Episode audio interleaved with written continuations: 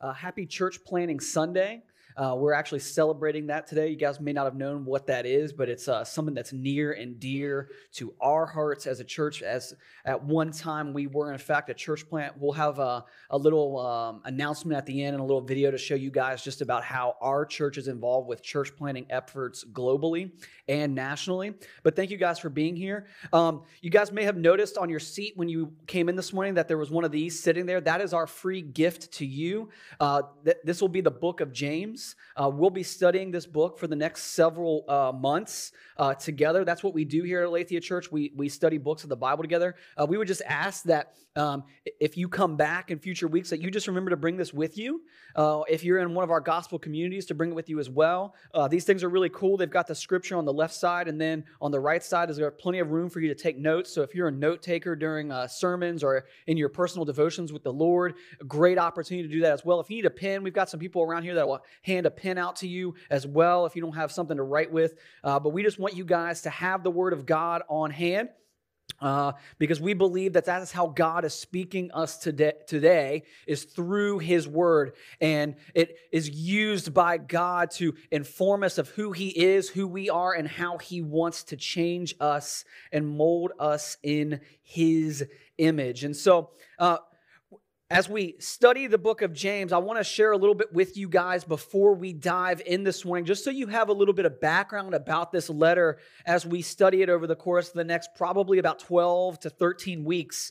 And uh, this, this letter, this epistle, was written by uh, a guy named James, uh, who happened more than likely to be the half brother um, of Jesus. And it was written in the 8040s. Uh, so we're talking about this letter being written to some churches uh, in in the uh, in the area of Jerusalem and Israel and maybe uh, surrounding outlying areas. But we're talking less than 20 years had passed since the resurrection of Jesus, and uh, Jesus's little half brother James was the leader of the church of Jerusalem, and he wrote this letter to Jewish Christians who had uh, begun to be scattered throughout the Roman world, and probably more specifically in, in Israel and Syria, and, and maybe even like up into like modern day Turkey. But uh, they had been scattered in these various places. And so James is writing this letter to encourage them and teach them how to continue and walk in the faith in the midst of persecution. You know, it didn't take long after the resurrection of Christ for followers of Jesus to begin receiving persecution. And so, what we see then is James not telling the church to run from it, but how to approach it and walk into that. And so, uh, this letter, as we'll see as we study it, actually has a number of, of difficulties of interpretation.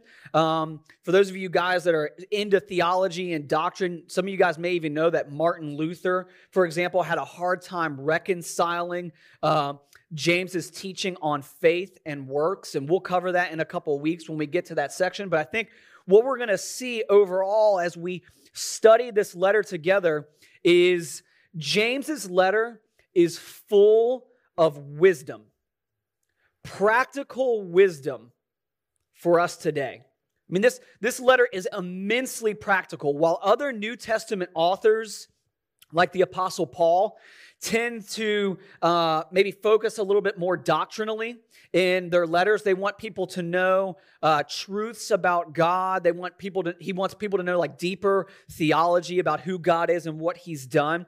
James's focus is much more so on the practical outworkings of doctrine.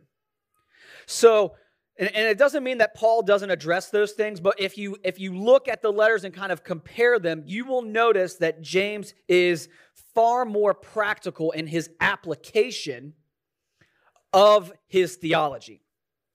And so we're going to be challenged as we study this letter together to examine both what we believe, but as we examine those beliefs, we're going to be pushed by James to connect what we believe here with here, and then allow that movement in our heart and our emotions to then move to our hands and to actually live that out. Because I think one of the things that we may even admit to if we've been a Christian for any period of time, it's really easy to confess or mentally assent to the truths of Scripture. It's a lot harder to live the outworkings of that in your life. It's a lot harder to be a doer of the word, as James says, and not just a hearer alone. And so we're gonna we're gonna process through this together. And I think, you know, what we'll see as we get to the end of our time here is we're going to be really, really encouraged both by the theology of James, but we're also going to be really, really encouraged by the practical wisdom he gives us on how to apply that and live that out together as God's children.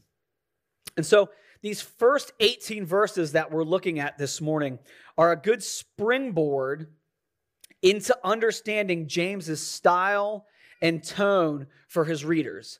And before we start looking at the actual text itself, I want to encourage you guys to just pause and think about something for just a moment with me.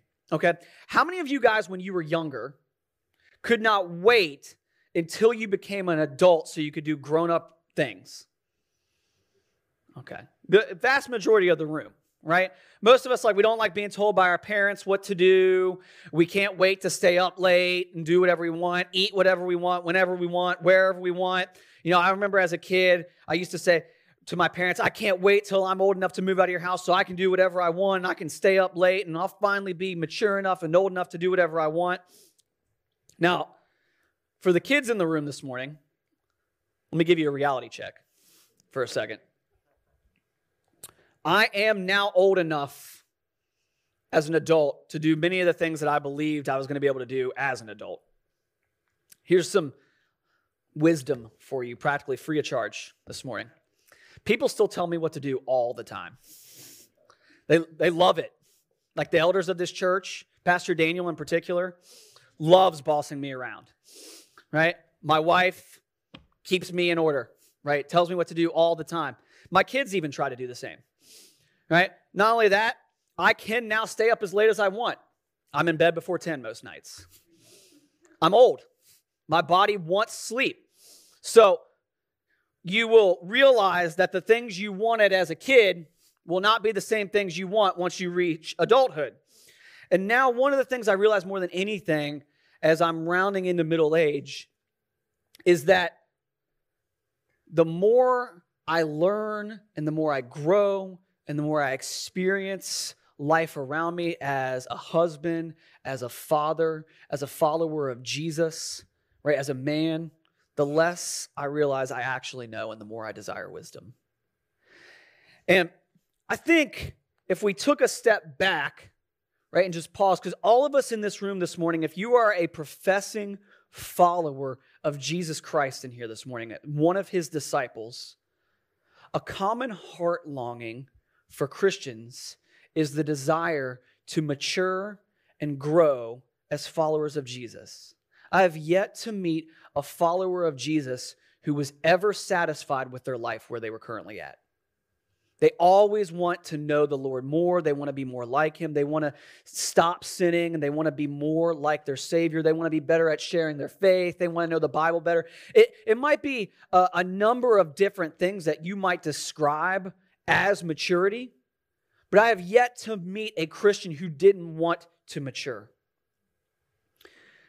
And so, James, in these first 18 verses, as he writes to these Christians who are kind of scattered throughout Israel and the surrounding areas, he's writing to them and he's going to start off by basically saying to them, Here is my charge or encouragement to you on how you might experience spiritual wholeness, spiritual maturity. The word he's going to use in verse 4 of chapter 1 is, is completeness.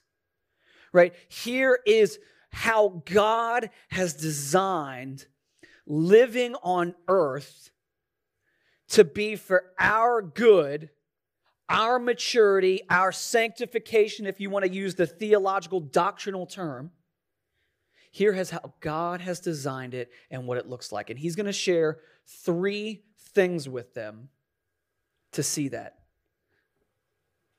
That God leads us to experience spiritual wholeness through trials, through the gaining of wisdom from God Himself, and through faith. And that is going to be his encouragement to them this morning. So turn over to James chapter 1 and look at just these four first four verses with me. He says, James, a servant of God and of the Lord Jesus Christ, to the 12 tribes in the dispersion, greetings.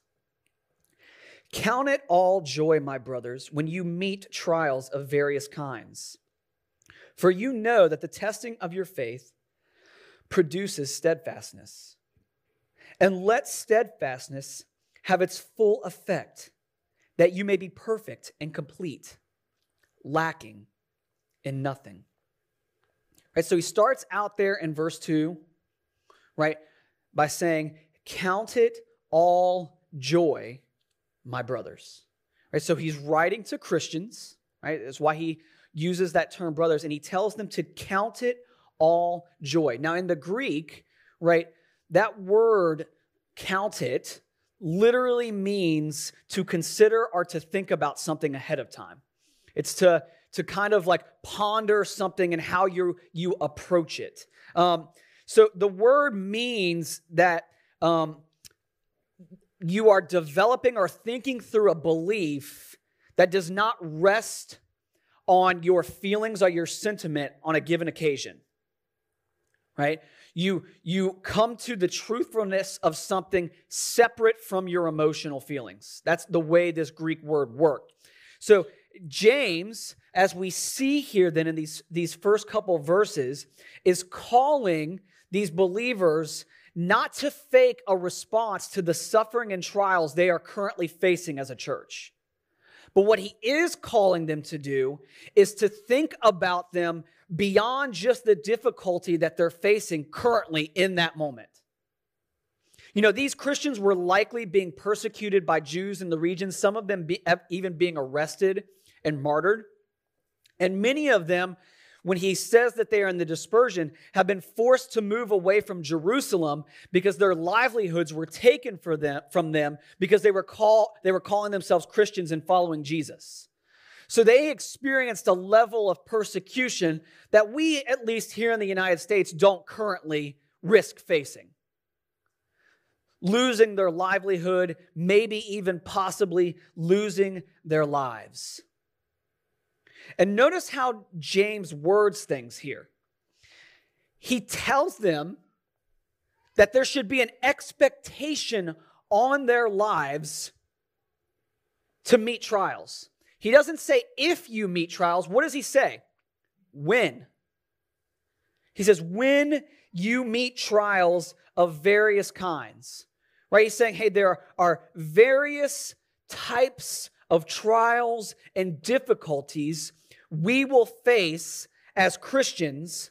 Things like poverty, injustice, conflict, sickness, grief over loss, uh, all of us in this room have experienced trials or suffering or difficulty on some level. And one of the things that I think makes the teachings of Jesus so unique is that there is no promise in this life for full release from the difficulty and hardships in life. But there is an ethic and a way to approach them that God gives us so we might experience maturity and growth through them. Right? James kind of paints these various trials that the church is facing very broadly. And he doesn't even go into the specific situation that these churches might be in. And I think there's a very intentional reason he does that. James knows something about us as humans. He knows something about me. He knows something about you. He knows something about the people that he's writing this letter to. He, know that, he knows that as humans, we are insanely self consumed or self absorbed. I mean, th- think about the last time you went through a hardship. Some of you guys might be walking through one right now. And I want you to pause and think about what that what that was like. What are you walking through right now? For the students in here, I know every one of you is walking through a hardship right now. Exams are next week. And every professor thinks they're the only professor you have.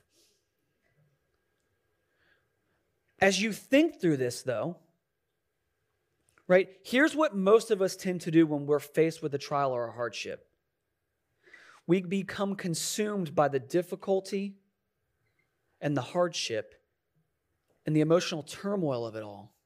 And we completely lose sight of everything else around us. You assume that your suffering, your trial, is the worst thing and that no one understands or is able to understand what is going on. And then, as we sit in that and we continue to stare down the misery that we're sitting in, Emotions like anger, resentment, depression, frustration begin to boil up in our lives and they rob us of joy and create in us an inability to see any good that may be going on during that trial. I've been a pastor long enough to have seen this in enough people to have seen the rerun of this reality over and over again in people's lives, including my own. You know, many of you guys are familiar with this story that my youngest son, Josiah, has epilepsy. And he began having seizure activity basically from birth. And the first couple of months, he spent probably 70 plus percent of his days in the hospital as the doctors were trying to figure out what was going on. And when I said earlier that, that we're big about church planting, one of the reasons we are is because Aletheia Church at one point in time was a church plant. We were small, we were meeting downtown. There was only one staff person, and that was me, myself, and I. And then we had a kid with special needs and another son at home. Guys, those were some of the darkest and hardest days of my life. And the same for my wife. And I remember in, in, in the midst of it, right? Crying, being angry with God, hurt, crying out to God for him to heal Josiah and not seeing anything, worrying about the financial implications for my family. And there was a friend of mine who, who called me probably about, like in the second month of Josiah's life. And he just wanted to check in on me and he wanted to ask me how we're doing. And one of the things he said to me, and it stuck with me till still to this day, is we're sitting there, he's like, Well, what is God teaching you during this time? Man, I tell you what, all I wanted to do was yell at him. It's like, dude, who are you? Like, what do you mean teaching me during this time? You know, but I'm a pastor, so I at least had enough maturity to not scream at him over the phone. But I said, I'll be honest with you, man, like right now, we're just in survival mode. Like we're just we're just trying to get through this thing. Like I, I have no idea. Maybe maybe we'll learn something on the back end. I have a hard time seeing that, but maybe we will. You know, six years later on the back end, I can promise you this. God taught us a ton through that season. Guys, we were loved well by that little church plant during that season. Some of you guys who are still here today, right, bringing us meals, watching our oldest son, giving us you know information for those of you that were in the medical world giving us information so we could help parse through what the doctors were telling us about our kid right the church really did become the body of christ for us in that season and we got to realize that although we had moved here to start this church and we felt like we were on an island and that, you know, we were doing ministry all alone and that all of our family was back in Virginia and all of our close ministry relationships and partnerships were gone, that God had given us a new family here in Gainesville that went deeper than blood, but that was rooted in a love for Christ. We gained lifelong friends during that season. We saw faith in others grow apart from us during that season. And we saw Josiah get on a medication regimen that he needed and now is a normal, crazy seven year old boy. But in the midst of that trial, it was difficult. And so this is what Paul, as excuse me, James, as he takes a step back, he's he's telling these churches as they're in the midst of this trial, in this suffering, in this hardship. Hey, count it, think through it, process through it as joy, because I promise you, God is doing something in the midst of this. Right? James's point is that trials are God's means by teaching us as his followers how to persevere in a fallen and broken world around us. Right? Look at what he says. He says that testing or trials produce steadfastness. And that steadfastness leads to being perfect and complete, lacking nothing. Wholeness. What if the trial or difficulty you are walking through right now is not just some miserable reality, but God's de- design to show you that there's more to life than just the comforts and realities of this world. Maybe the trial that you're walking through has been designed by God to strengthen and deepen your faith in Him and to lead you and mature you into God, who God created you to be. You, some of you guys have walked with Jesus long enough to have walked through some difficult seasons. And the consistent theme I hear from people when they talk about this is they is, is always this. Those that have made it out and remain steadfast through the trial on the other side, they say it in various ways, but it all sounds like this man, I, I saw God's faithfulness in a new way. God, God maybe wasn't faithful me to me in the way that I wanted, but He provided, He cared for us, He showed up. And in that, a deeper and more abiding trust in God and His goodness is birthed inside of you. When I look back on that trial that Jackie and I walked through with Josiah,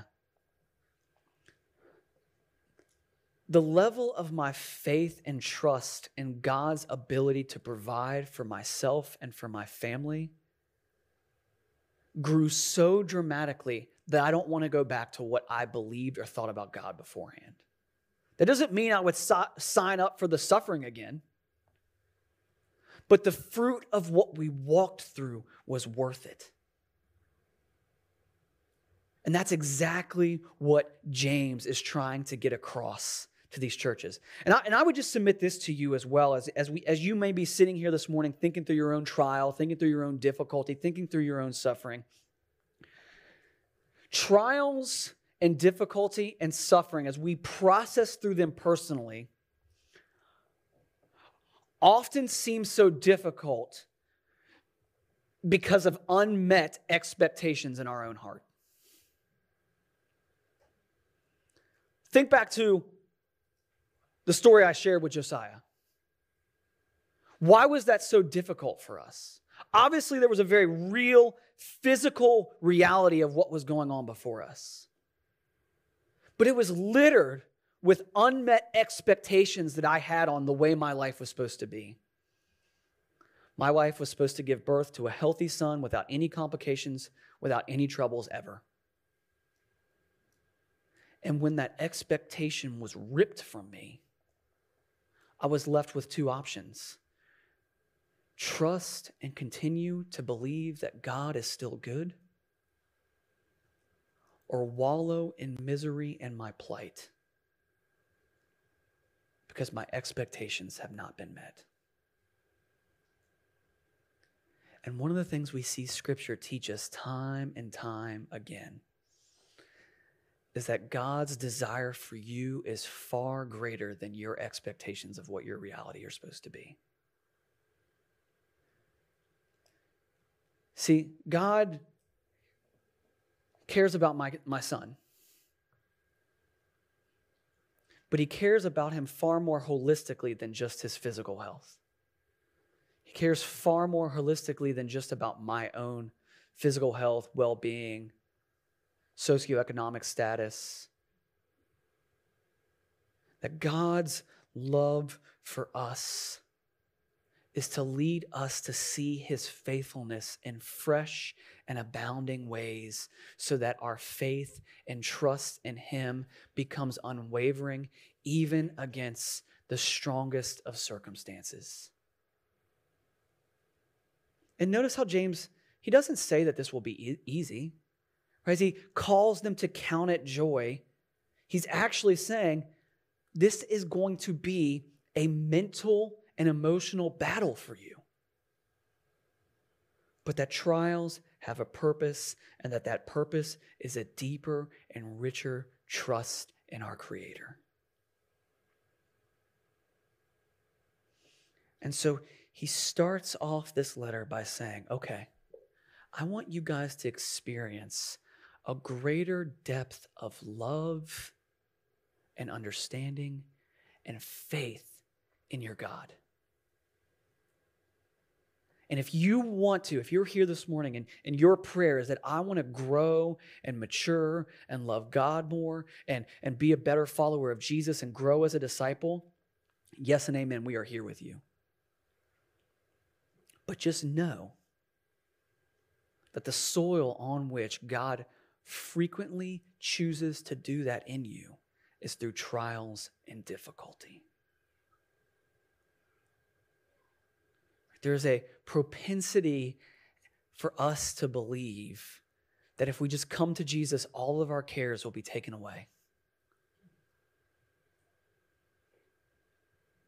And the disciples and the apostles and the followers of Jesus actually give us a far different reality that true maturity in Christ comes from steadfastness through trials with Him, not in the abundance of blessing and prosperity.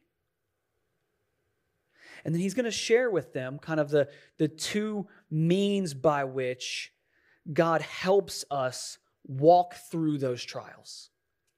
He's going to say that we walk through them both by wisdom and through faith.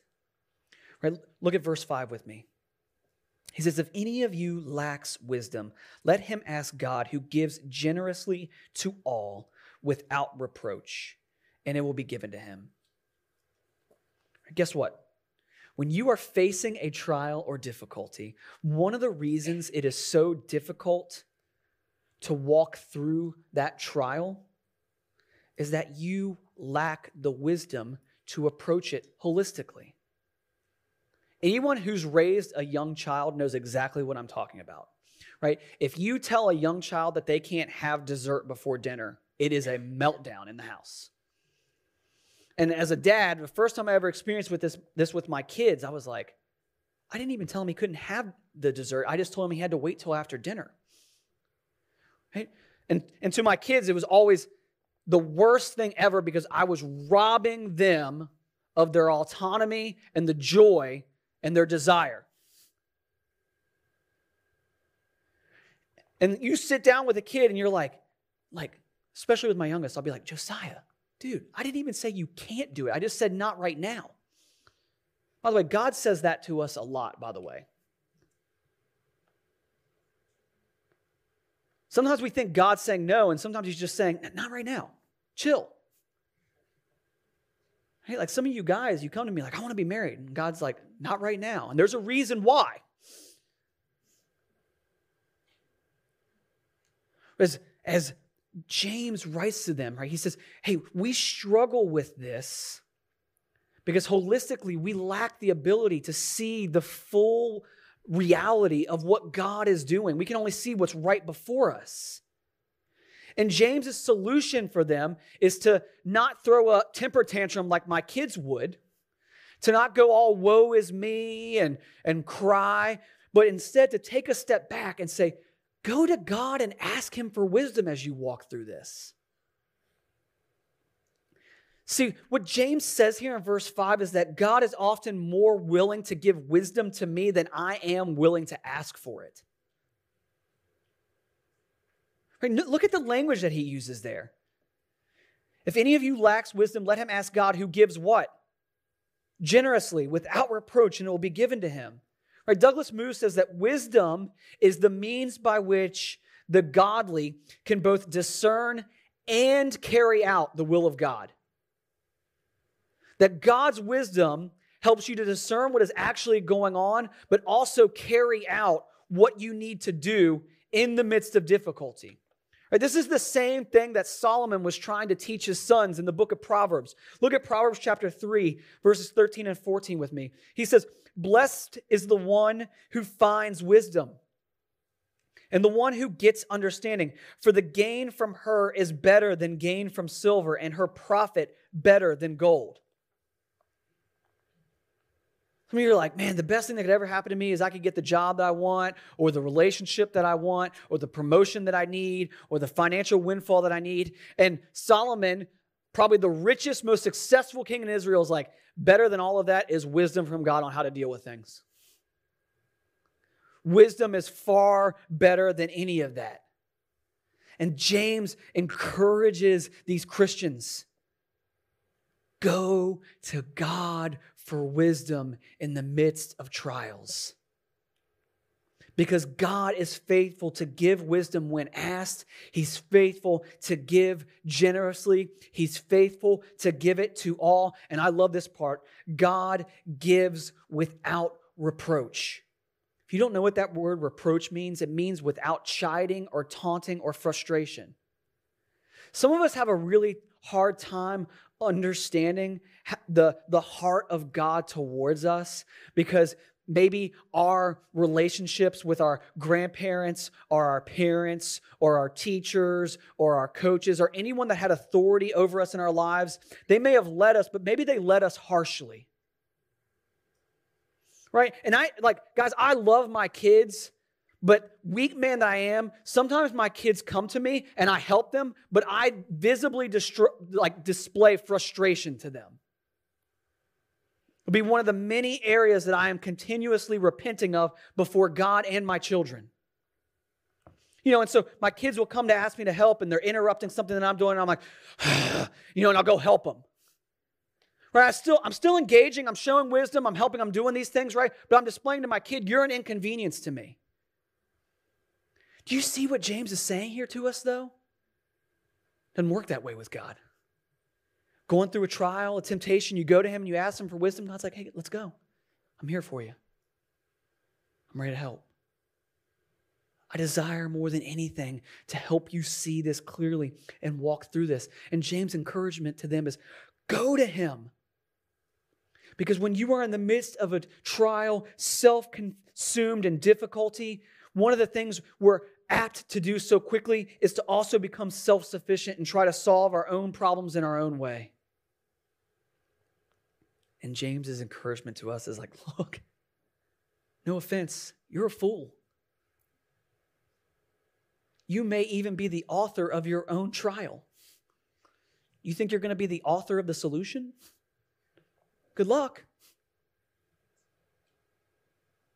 God is not a fool. You know, he kind of spoke the universe into existence. Do you think maybe that should be someone you should go to for wisdom? It's kind of how I talk to my oldest son. He's getting closer and closer to his teenage years and i took him away this summer to have a conversation with him about you know what life was going to look like as he was becoming a teenager and one of the things i told him is hey dude like there are going to be topics coming up in the next couple years that you are going to want to know about as your body changes and whatever else you can come to dad and talk to him at any time. Here is my one request from you. Do not go to your friends for advice. They're just as stupid as you are about this stuff. If we're looking for wisdom and knowledge, we need to go to the source of those things, which is God Himself. And you have a God who gives wisdom generously, faithfully, and without reproach. And James says, don't just go to him for wisdom, but go by faith to him. Look at verse 6. But let him ask in faith with no doubting, for the one who doubts is like a wave of the sea that is driven and tossed by the wind. For that person must not suppose that he will receive anything from the Lord. He is a double minded man, unstable in all his ways. You know, when we go to God for wisdom in trials, James's encouragement to us is to go in faith, not doubting. And when he says not doubting, he, he means kind of doubting in this, right? And I would submit to you that this same doubt is the same doubt that led Eve to eat from the tree of the knowledge of good and evil. And it's the same doubt that leads many of us to give in to sin when tempted. And that is this we doubt, is God really good? Does he really have my best interest in mind? And James says, don't, like, I promise you, God has your best interest in mind. Trust him and go to him. Because if you don't, you will be double minded.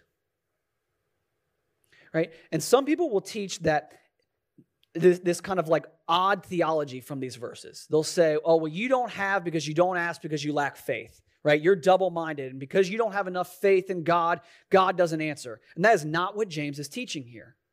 What he's saying when he calls us double minded and lacking of faith is that we actually have split loyalties. That will ask God for wisdom, but will also look to other things as well, looking to the wisdom of man.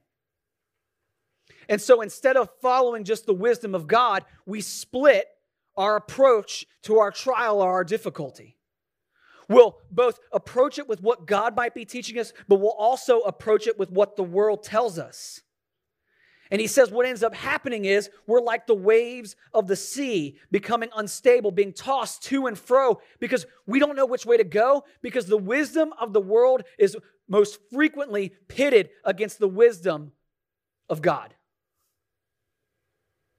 That the wisdom of God might tell you to do one thing, and the wisdom of world might tell you to do something else. And when you are pressed to make a decision, good luck. He even gives us an example of that here in James, right? Look at verse 9 through 11 for me. Let the lowly brother boast in his exaltation, and let the rich in his humiliation, because like a flower of the grass, he will pass away. For the sun rises with its scorching heat and withers the grass. Its flower falls, and its beauty perishes. So also will the rich man fade away in the midst of his pursuits. Some of you are like, what? How is, how is this saying that? Look closely and think about this for a second. What does worldly wisdom tell us about money and finances and socioeconomic status? There are some things that most of us in this room this morning implicitly believe about money and finances without knowing whether it's actually biblical or not or what God thinks about it. Right? If I said this to you, a person who has money and is rich, right? What do we tend to think about them as Americans? Successful, driven, entrepreneurial, smart, wise, calculated. Some of us even believe, right, especially if we're facing some financial hardship of our own, that rich people are problem free, peaceful, and experience a ton of security.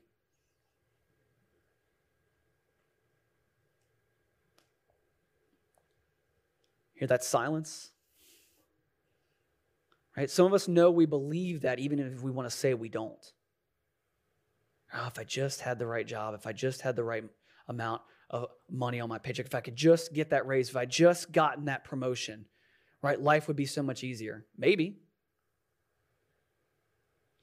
I don't have this written down here, but let me just say this to you guys. Some of the most miserable people I've ever met in my life were the richest.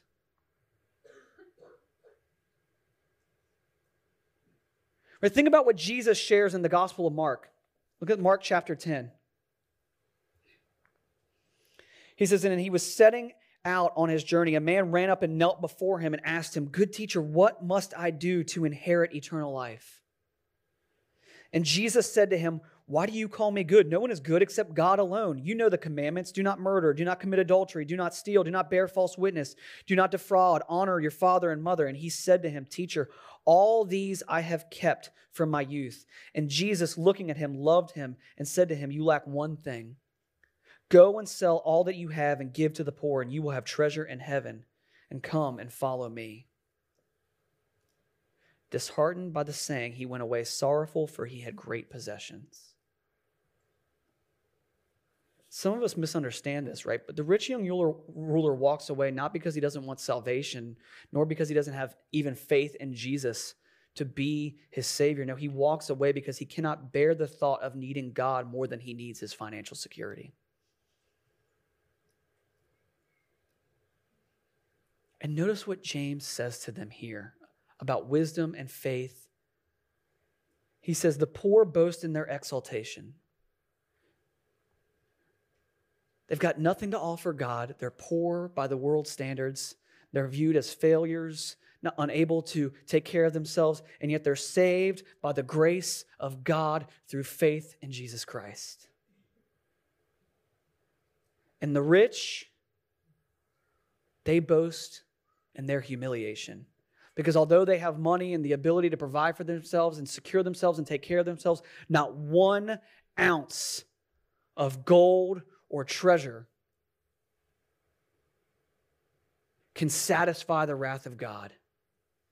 And so they boast in their humiliation, their wickedness before a holy God, the way all of us do, because they are saved by grace through faith in Jesus Christ. Both the rich and the poor, by faith in Christ alone, boast not in their works, but in the work of Jesus, even in their trials.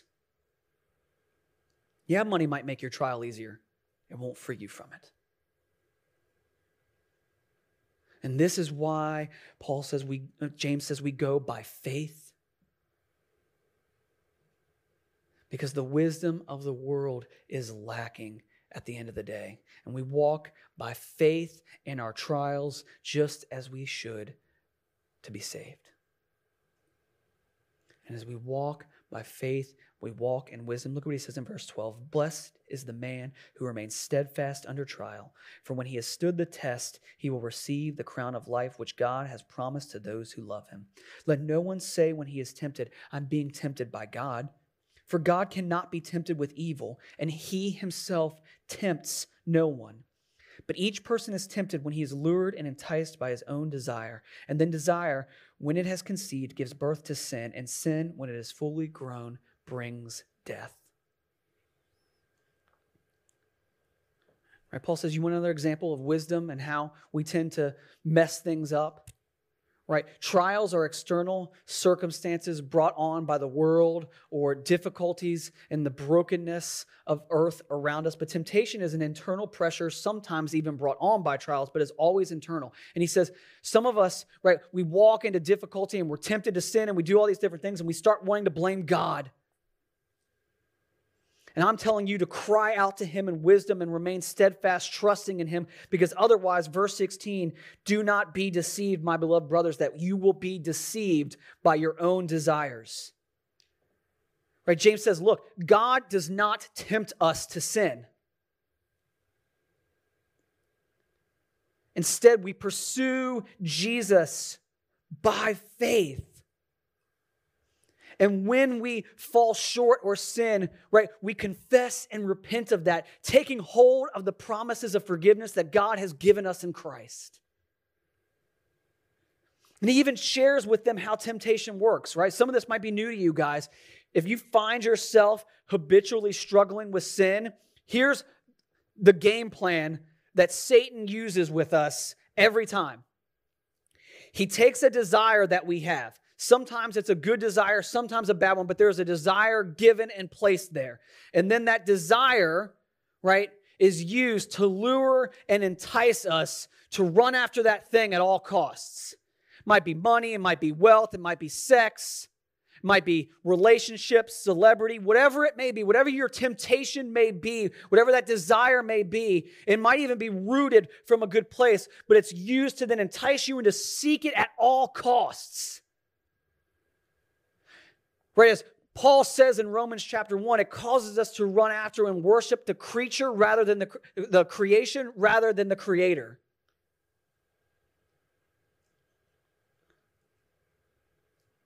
Counterfeit gods, counterfeit gospels, right? Here's one of the ways I see this regularly manifesting itself in people. Some of you guys have a desire to be married and have a family one day. That is a good and godly desire. But you run after it and you seek it in ways that are not for your good or God's glory. And what you end up doing is you end up idolizing marriage, you end up idolizing a spouse, you end up idolizing kids. And you place on that relationship, on that desire, on that person, on those children, an expectation that they can never meet.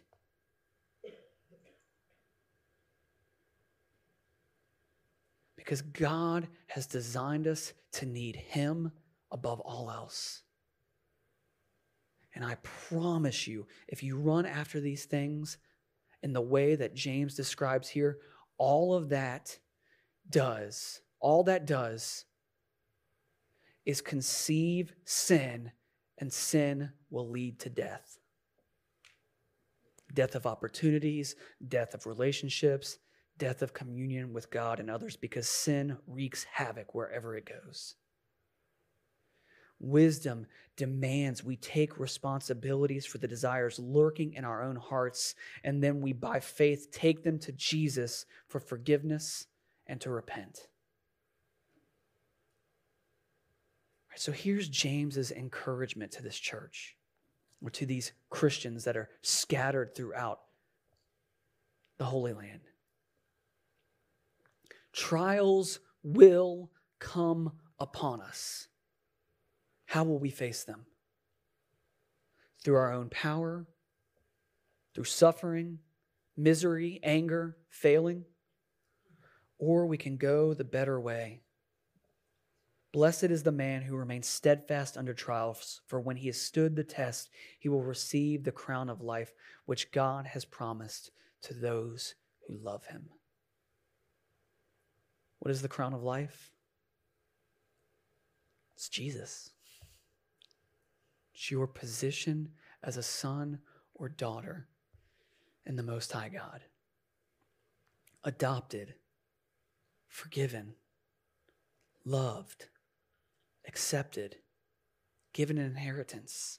All the things that God describes of those who are in Christ. And as you stand firm and steadfast in trials, and persevere, looking forward to the day when trials will cease and we will simply enjoy the presence of our King. That's when we know we'll experience Jesus. I mean, look at how James finishes here with the promises he gives them, starting in verse 17. Every good and every perfect gift is from above, coming down from the Father of lights, with whom there is no variation or shadow due to change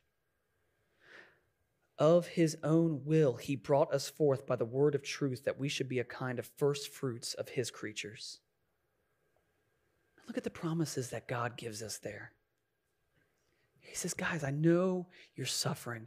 I know you're in trials. I know that there seem to be some easy solutions and easy ways out of your trials and temptations. Don't take them, run to Jesus. because God is the source of all joy. I promise you, you can trust him. Look at the promises he gives. He says that God is sovereign, he's the father of lights. Right? This means that God set all things in motion. He is the one that's capable of delivering. He says that God is trustworthy. He says that there's no variation or shadow due to change. See the promise in that? God is not fickle. Seek Him and ask for wisdom and honor Him to grow because God does not change. You may have friends that have walked out on you or have changed, but God is still there. And He says that God is generous because He brought us forth by the word of truth that He, that we should be a kind of first fruits of His creatures. Jesus gives us new life in Him and longs to care for, nurture, and redeem us. So, how will you face your trial? James's call to us is to not face them in our own power, but to consider it joy, knowing that God has called us to a trial or difficulty to strengthen us in our faith and resolve in Christ. Right? Some of you guys met Tim Yarbrough, at least the guys in the room, when he led the men's retreat a couple times. He has this famous saying, right? It, it, sometimes he even annoys me with it when I've heard him say it, right? God, thank you for the people, pressures, and problems in my life. What? He prays actively God, thank you for all the things that are making my life not fun. And when I first met him, I'm like, he's, he's faking this. This cannot be real. There's no way. Now, that guy genuinely means it. And if you talk with him and you start presenting a problem to you, he's like, let's pause, let's take a minute, let's thank God for this problem. I'm like, what? No, like I'm asking you for wisdom to solve it. He's like, nope. And we're going to thank God that he has seen fit that you might be able to stand steadfastly through this trial. We seek Him in joy. We seek Him in wisdom, knowing that God's way is better. And we seek Him by faith, knowing there is nothing that can destroy those who are in Him. Because He promises to give generously and that we are His first fruits.